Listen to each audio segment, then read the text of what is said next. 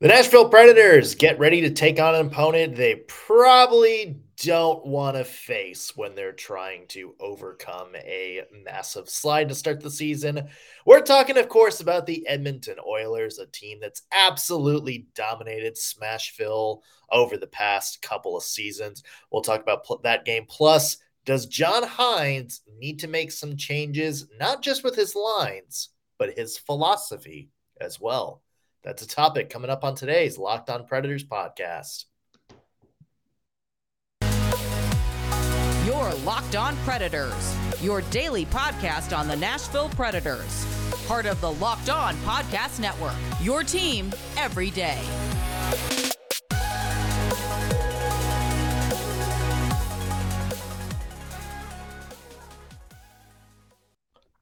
Thank you for making Locked On Predators your first listen of the day every single day. We are your free Nashville Predators podcast that's available on all platforms and on YouTube. I'm Nick Morgan. I'm a writer and editor at ontheforecheck.com, and I have a partner in crime. You do. I am Ann Kimmel. I'm a writer and editor at InsideThePreds.com. Well, if you are hoping for a fast turnaround to the Nashville Predators' struggles uh, this season, probably not a good game to get back on track. That is because the Nashville Predators take on the Edmonton Oilers. Now, why do we say that? Uh, because the Nashville Predators have not done very well against the Edmonton Oilers uh, the Connor McDavid version, I should specify. Uh, the Oilers have won seven of the last nine matchups. Preds are two, six, and one in that span. And in the last four games, the Oilers have outscored the Preds 20 to 7. Uh, so, Anne, not exactly oozing confidence about the start of this Western road trip. No, this is definitely not ideal.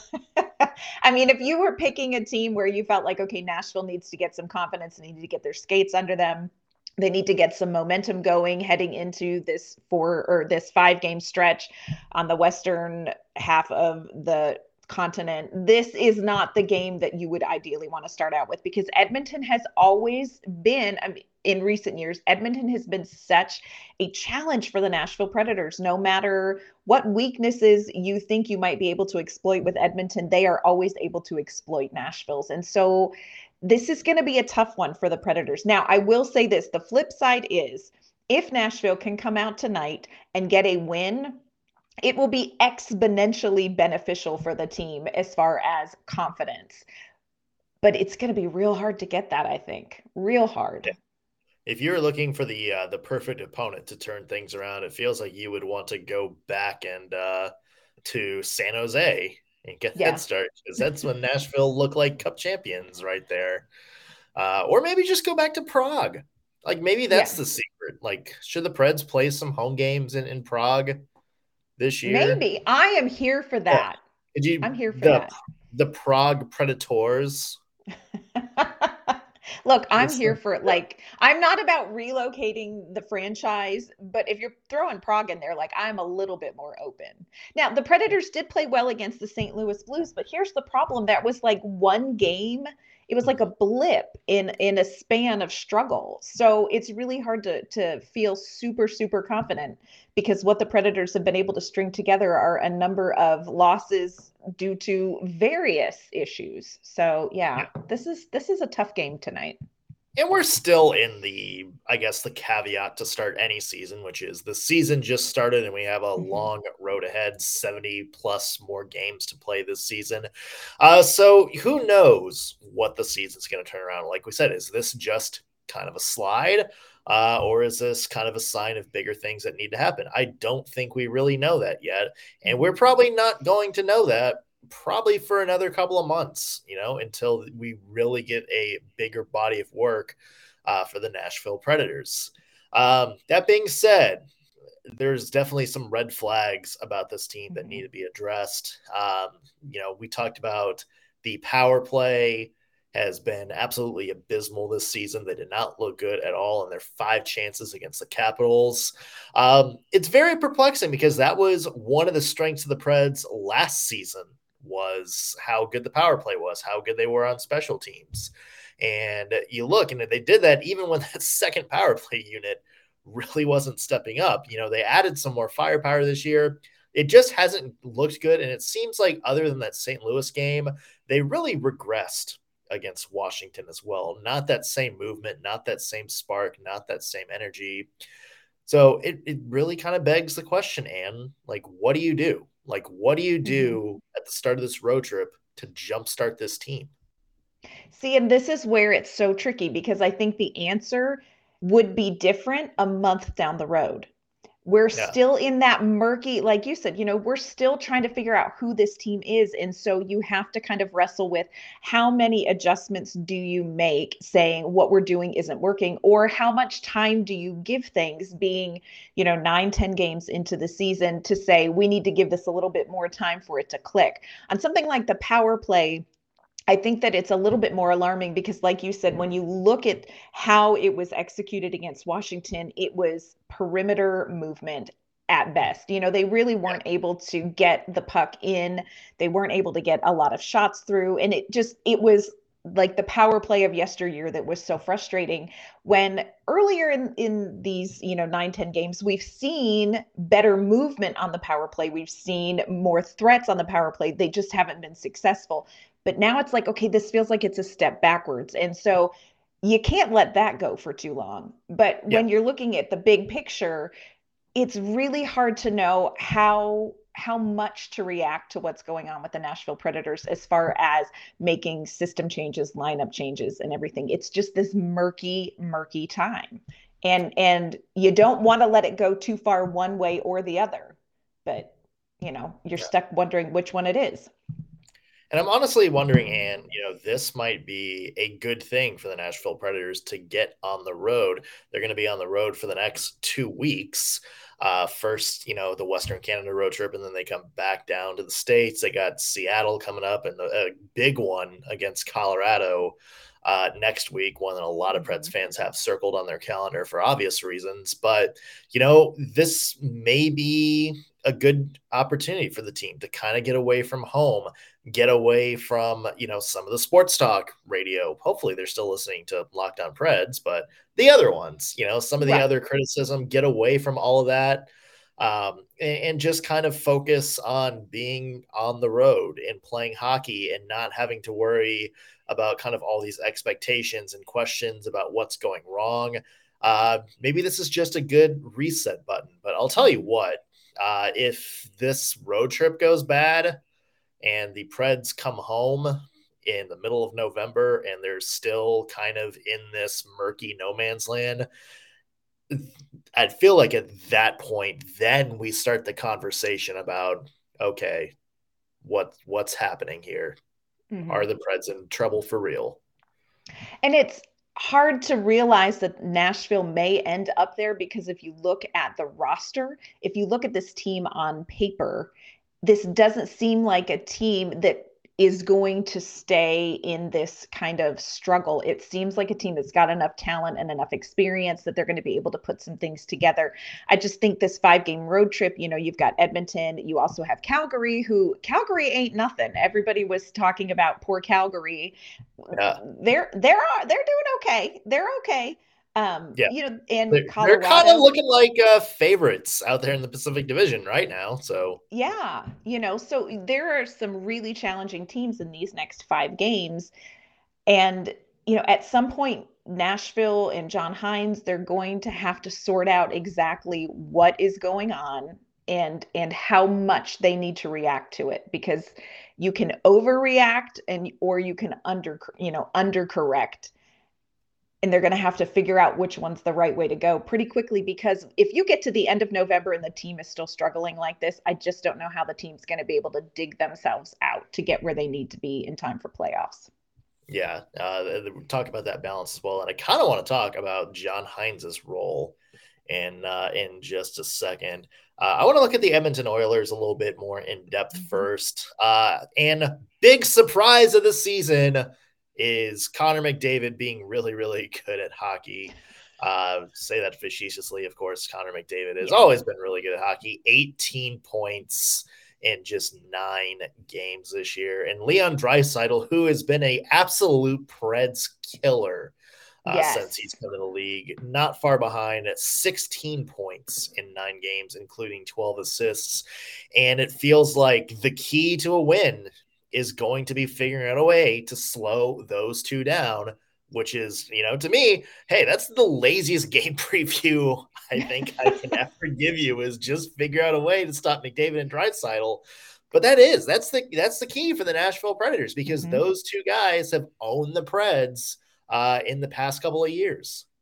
Yeah, and this is one of those cases where Nashville faces off against teams with speed, and sometimes it does not go well. And like you said, Leon Draisaitl has owned the Nashville Predators in recent years. I mean, they just absolutely cannot manage him. And then, of course, you have his sidekick, Connor McDavid, or vice versa. And I agree with you. I think it's completely the game. You know, it's the game preview. How are you going to beat this team? You are going to contain those two players because if Nashville can can make them you know less of a factor then i think that there are opportunities for them to do some things well enough to to eke out a win. But man you have got to i mean step one is handle those two. Step yeah. two is handle those two again. Step three continue handling them. And and it's it it's not a small task yeah, and if it really also kind of depends on who's going to be in goal for Edmonton. We know Jack Campbell mm-hmm. was kind of their big off-season acquisition, the big celebrated signing. He has not gone off to a good start, but Stuart Skinner, uh, in the times that he's played, is looking like a uh, legitimate star. 955 save percentage. It kind of feels like maybe they're leaning on Skinner a little bit more.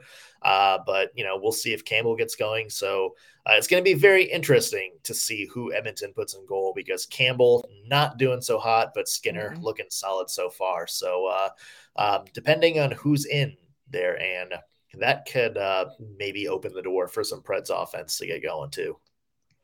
Yeah, for sure. And that would be a really good thing because the Predators offense they've got to they've got to start producing, especially that top line, friends. Yeah.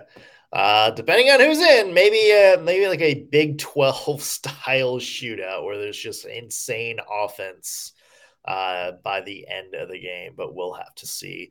Um, hey, what changes should the Nashville Predators make? We know a lot of people have talked about the lineups, uh, you know, maybe fourth line and all that stuff, maybe who's in, who's out. That has been a big topic of conversation this year. John Hynes has commented on that kind of, and I sort of take issue with some of the things that he said. We're going to get into that in just a second, plus what changes we want to see to the lineup. But first, want to mention today's show brought to you by SimpliSafe. Did you know that over the holidays, property crimes like burglaries and package thefts spike around the country? That's why our friends at SimpliSafe Home Security are offering 50% off their award winning security system so that more families like you can feel safe and secure this holiday season. Order your SimpliSafe system for half off today and enjoy advanced technology and greater peace of mind this holiday season. Here's why people love it in an emergency 24 7 professional monitoring agents use Fast Protect technology exclusively from SimpliSafe to capture official evidence and verify the threat is real so you can get critical police response.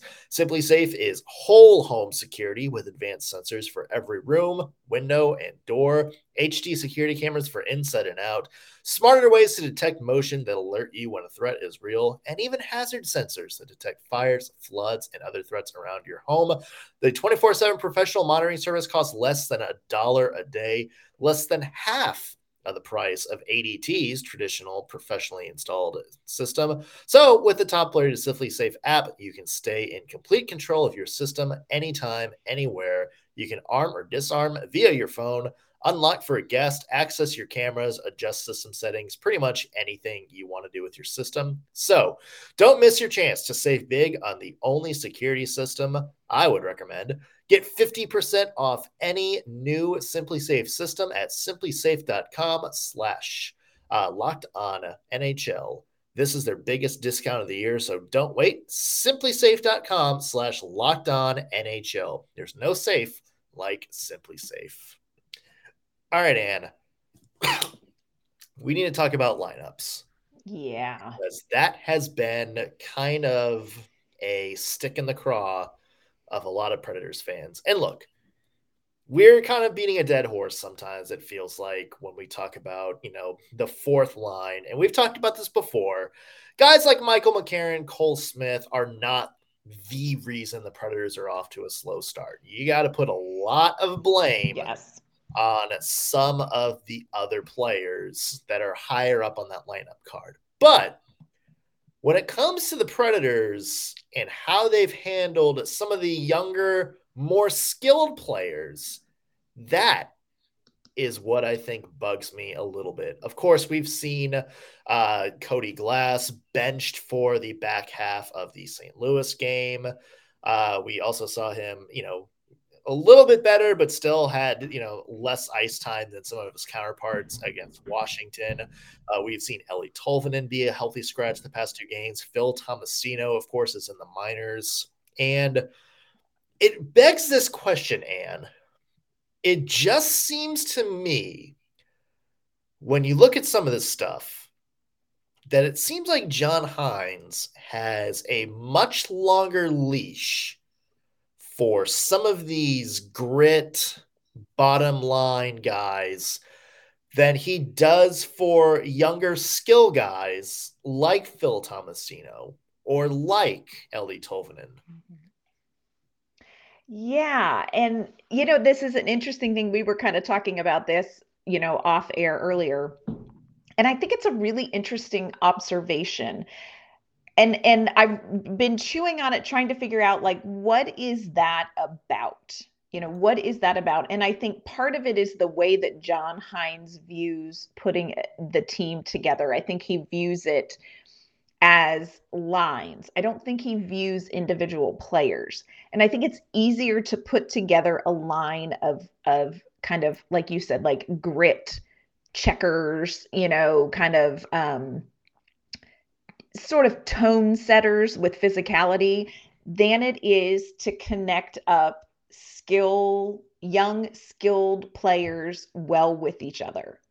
Mm-hmm. But I would agree with you that I think that there is a you know, when you look at it, you do wonder okay, are some of these skilled players finding it more difficult to find ice time and to find their spot on a roster with this system that John Hynes has, with the way that that he constructs his team and the way that he views things by line identity more so than by individual player talent and how to capitalize on that.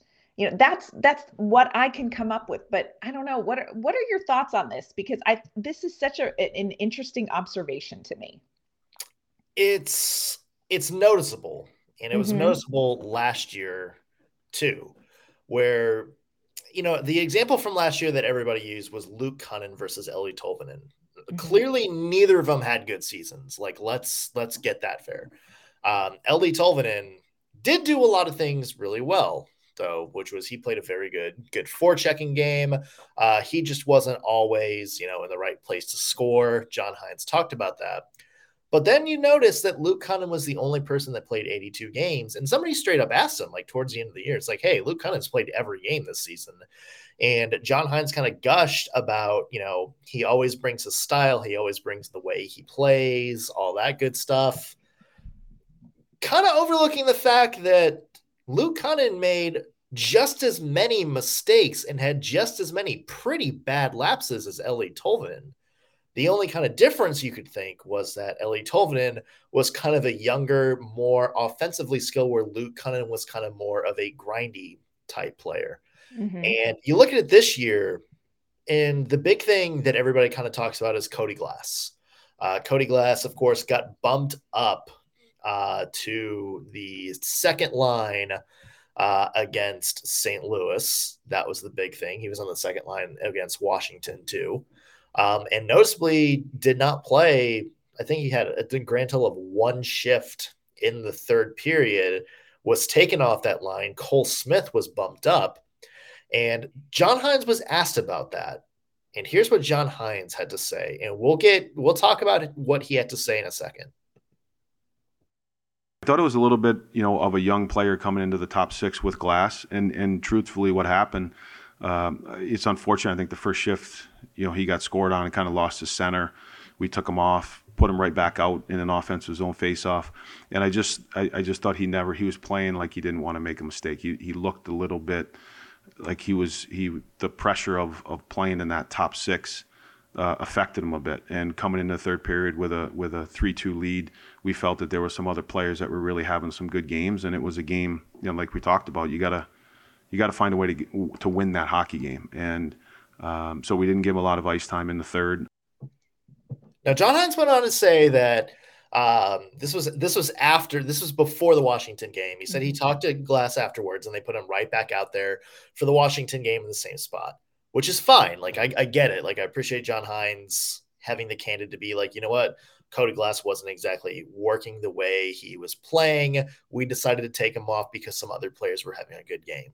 I totally get that, and I totally respect that. Like I totally respect that in a vacuum but as we look at this entire scope of this season, I think back to the guy that took Cody Glass's spot on that line, Cole Smith. And I rewind a couple of games before that. I can't remember if it was Philadelphia or Columbus. Maybe you know, Anne. But Cole Smith had a horrid, horrid game. Mm-hmm. This was yeah. this was the game in which Cole Smith took not one, but two of those bad, like unnecessary, retaliatory frustration penalties, and was on the ice and had a breakdown that led to a goal. What was John Hynes' response? He didn't bench Cole Smith. He didn't take him off the ice. He didn't like cut his ice time and say, well, you know, he just doesn't have it tonight. You know, we want to put some other people and give some more people on the ice time that were playing good. Cole Smith got bumped up the lineup the next game. He was on the herd line. Remember, this is when Yakov Trenin got moved up to be on that second line. Cole Smith got moved up. And again, like against St. Louis, Cole Smith had a very, very good game. So credit for that. Mm-hmm. Credit for him having, you know, the chance to go out and kind of redeem himself. But my question, Anne, why didn't Cody Glass have that same kind of go out and redeem yourself against St. Louis? Why has uh why Phil Tomasino after you know one rough preseason outing followed by a so-so preseason outing? Why didn't he get a chance during the regular season to go out and redeem himself after a 32 point season last year? Why has Eeli Tolvanen been healthy scratch the last two games when really it seems like his only uh his only crime was being on a line that didn't produce so why are these players, and getting sort of a short leash? Like, okay, you know, after you know turnover first period, or you know, it's kind of slow coming out of the second period. You don't have it tonight. You're sitting on the bench. But when it comes to somebody like Cole Smith or Michael McCarron or you know Zach Sanford, why is it when they make a mistake or they don't have it or they're not contributing? why is it that they seem to be getting more of a chance to go out and play and turn their play around? Yeah, I think that's a I think it's a fair question. I mean, I can only and I will say this in in in just to reiterate what you said, I appreciate the transparency that John Hynes has about his lineup decisions, which I think goes above and beyond maybe well, it's definitely above and beyond what much most coaches do but I think that that's a fair question. And I tried to figure out what the answer is. And I wonder if it's that you you still know what you're going to get when you put Michael McCarron and Cole Smith and Zach Sanford out on the ice. And I don't mean that in any sort of a derogatory way. No. You know, but I feel like their style of play, and that's what I'm addressing, their style of play is a little bit more for lack of a better term, it's a little bit more YOLO where they can go out. You know, John Hynes talked in the preseason, he would say to the team, you need to play smart, not safe. And I think it's easier to reset after a bad game when your style of play is more checker, physical.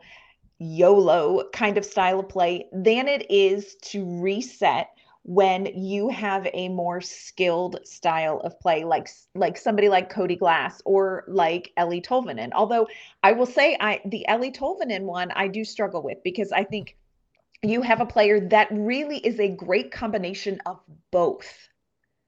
You know, he can play a great forechecking physical puck battle game but he also is a highly skilled player. So so that one i struggle with but i really wonder you know to me as i try to reason it out is maybe the reset that you need is just easier to come by when you play the style of game that cole smith plays as opposed to the style of game that somebody like cody glass plays. I don't but that's just me speculating. Sure. i think it's a fair question. I think it's a fair yeah. question yeah no, I mean, sure. And it's like, look, you probably expect less from those guys than than you would like, you know, somebody who's playing on your top line. And I get that. Mm-hmm. But I mean, it just seems like let me pose this question, Anne. Mm-hmm. Uh, who do you think is the better player with the higher ceiling? Cody Glass or Michael McCarron? I'm going to answer that in just a second. I think we should. I mean, I think. I think there's a whole conversation that we need to push in on, and it and it might get uncomfortable, but I I think this these are valid conversations to have, and we're going to continue this one in just a second. But first, do want to thank you for making Locked On Predators your first listen today. Now make your second listen game to game NHL. Every moment, every top performance, every result across the league. Locked On Game to Game covers you for analysis from local experts that only Locked On can deliver. You can follow Game to Game Locked On NHL um, at Locked On NHL. It's available anywhere you get your podcast. You can also check it out on YouTube and uh, check out Game to Game after this. Yeah. Okay. So I think this is a fair question, and I'm going to pose it right back to you. Like, what? what? I mean, you, that, that was. Did you like how a, I did that? Yeah. No. Okay. Okay. That's that's a it's a rhetorical question. Who has the higher yeah. ceiling? Cody Glass or Michael McCarron? Cody Glass. Right. Who has the higher ceiling? Eeli Tolvanen or Cole Smith? Eeli. Tolvanen, I think right? I think Eeli Tolvanen, but but you have.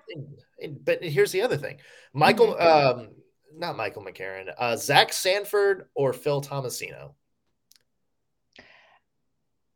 I, I, mean, I would say Phil Tomasino, but I think you have to be careful when you're saying higher ceiling because it depends. Here's the thing: it depends on what your team needs from you. You may have a really high ceiling, and it may not be what they're looking for. But as that's that's the million dollar question here, Anne. Yeah. Is the way John Hynes has his system set up, are the Preds getting what they need? I here I think it's very difficult to say yes to that, especially right now, especially when what you would want to see from Phil Tomasino, from Cody Glass, from Eeli Tolvanen are things that the top line of the Nashville Predators should be doing and aren't and aren't. So I no, think that's, the, but that's but that's not the question. We've established that the top lines are not always necessarily doing what they want to though they you know washington game aside they have turned they have turned the corner a little bit like they're starting to kind of they're find their groove a little bit. They're not where they need to be, but they're they're starting to turn it up a little mm-hmm. bit. But that's not the question. Like we've established that.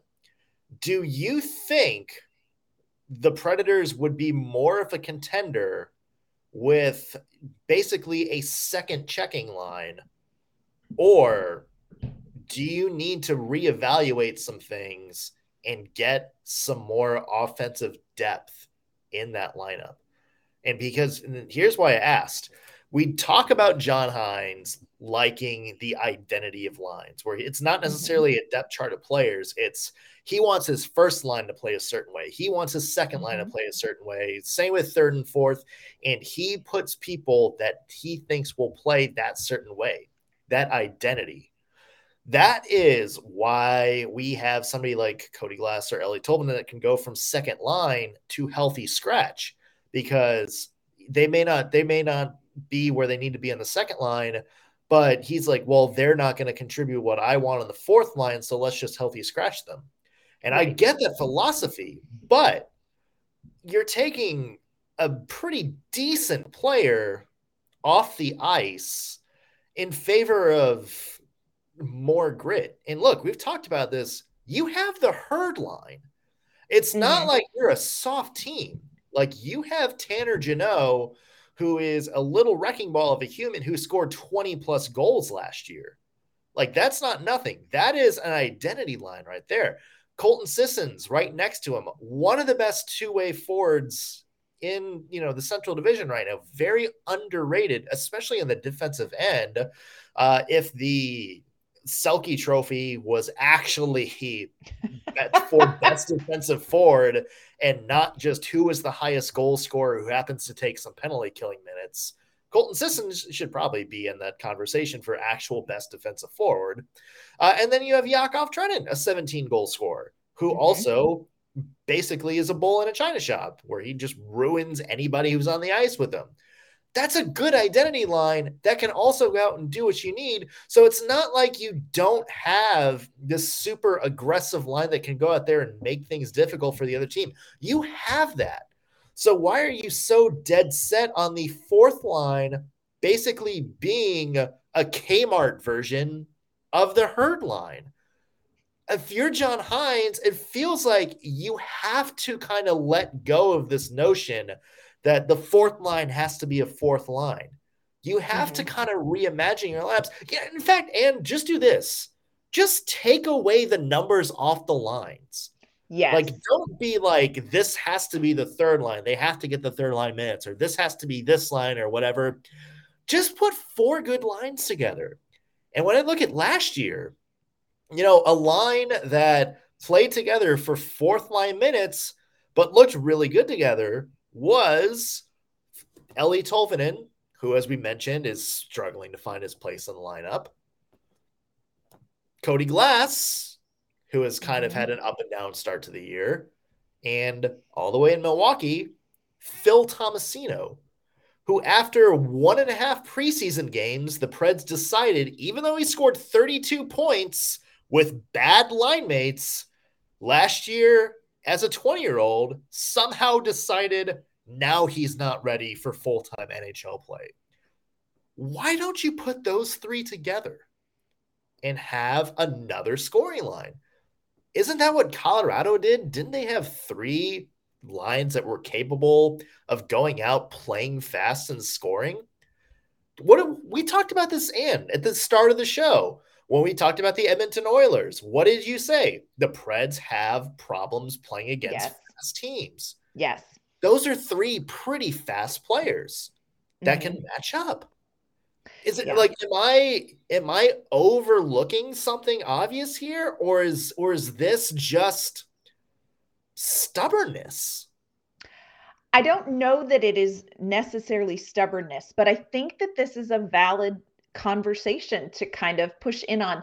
And and for me it's not even necessarily the the result of it being immediate that are so concerning. Although i think we could say if it doesn't get better it's concerning. For me the concern comes when you look down the road a little ways. If Eeli Tolvanen is a healthy scratch with some consistency, Eeli Tolvanen is not going to be with this franchise if Phil Tomasino or Cody Glass are deemed not a good fit, you're going to lose those guys from this franchise. And that's where I think you have to have a moment and go, you know what? The Nashville Predators are better even now and they're certainly going to be better a year, two years from now with those kind of players, that age, that skill set on the roster. And that for me is where the real concern lies. Because if you continue to go all in, on this different, you know, heavy checking, physical, you know, fourth line kind of thing that we're seeing now, at some point you are going to sacrifice the players that you could be putting together on a line. So I I get it. I get the philosophy of it. I think that's very much John Hynes's style of of play that he wants to see from his team. What concerns me the most is what this franchise may end up sacrificing to continue to stick with it. Mm-hmm. And that is concerning. Yeah. And again, like this isn't about Cole Smith. This isn't about no. Michael McCarron. No. Give them credit to how they played because they've each had some pretty good games this year. Yes. Same with Zach Sanford.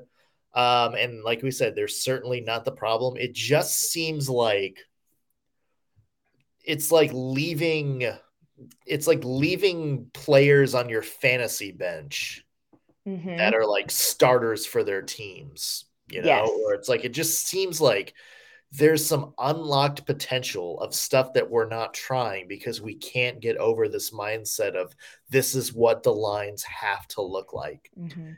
That's that's the point I'm getting at. I mean, it yes. just seems like, especially if the Predators get through this road trip and things don't work out, it, it definitely it, it just seems like something's got to change. And I think that starts with the mindset of John Hynes for him to be willing. It's like, you know what? I've got to approach this a little bit differently. I've got to give some of these guys some chances. Yeah, and I think it will be very interesting to see if that happens, if things don't turn around. I and also if things do turn around, still what do you do with those players? I mean, you're still yeah. You know, it's it's a very interesting lineup situation. And it's I think it's something that, you know, as Predators, you know, fans, everybody is definitely keeping their eye on. So, we'll see how this plays out, but it starts tomorrow night against Edmonton. Yeah, tonight against Edmonton. Thank you. It's all yeah. a blur. It is. It's it's been a week. it's, it's been, been, a week, week friends. Tuesday, folks. Yeah, against Edmonton tonight. Mm-hmm. Uh, it is a eight o'clock. Mm-hmm. Eight o'clock. Yes, eight o'clock, eight o'clock okay. central. Making, making sure that was right on the calendar. Uh, eight o'clock puck drop, and of course we will have some post game for you tomorrow. Preds have Calgary later in the week too, so these are two very important games. So make sure you are tuned in to Locked On Predators every step of the way. You can find us on any podcast platform: Spotify, Apple any of that, Stitcher, just name a podcast platform. Chances are we're on there. Uh, or if you're just sitting at your desk, bored at work, we're also on YouTube. Search us Locked on Predators. Be sure to subscribe and hit that bell notification so you will always know when we have new episodes for you. And where can people find your work? You can find my work at InsideThePreds.com and you can find me on Twitter at ANK underscore Mama on Ice. You can find me at ontheforecheck.com. Follow me on Twitter, underscore NS Morgan. And uh, forgot to mention, just follow the show on Twitter as well, all O underscore Predators. That's going to do it for us on today's Locked on Predators podcast. Thank you, as always, for making us your first listen of the day. We'll be back with all new episode tomorrow, recapping Preds Oilers. See you then.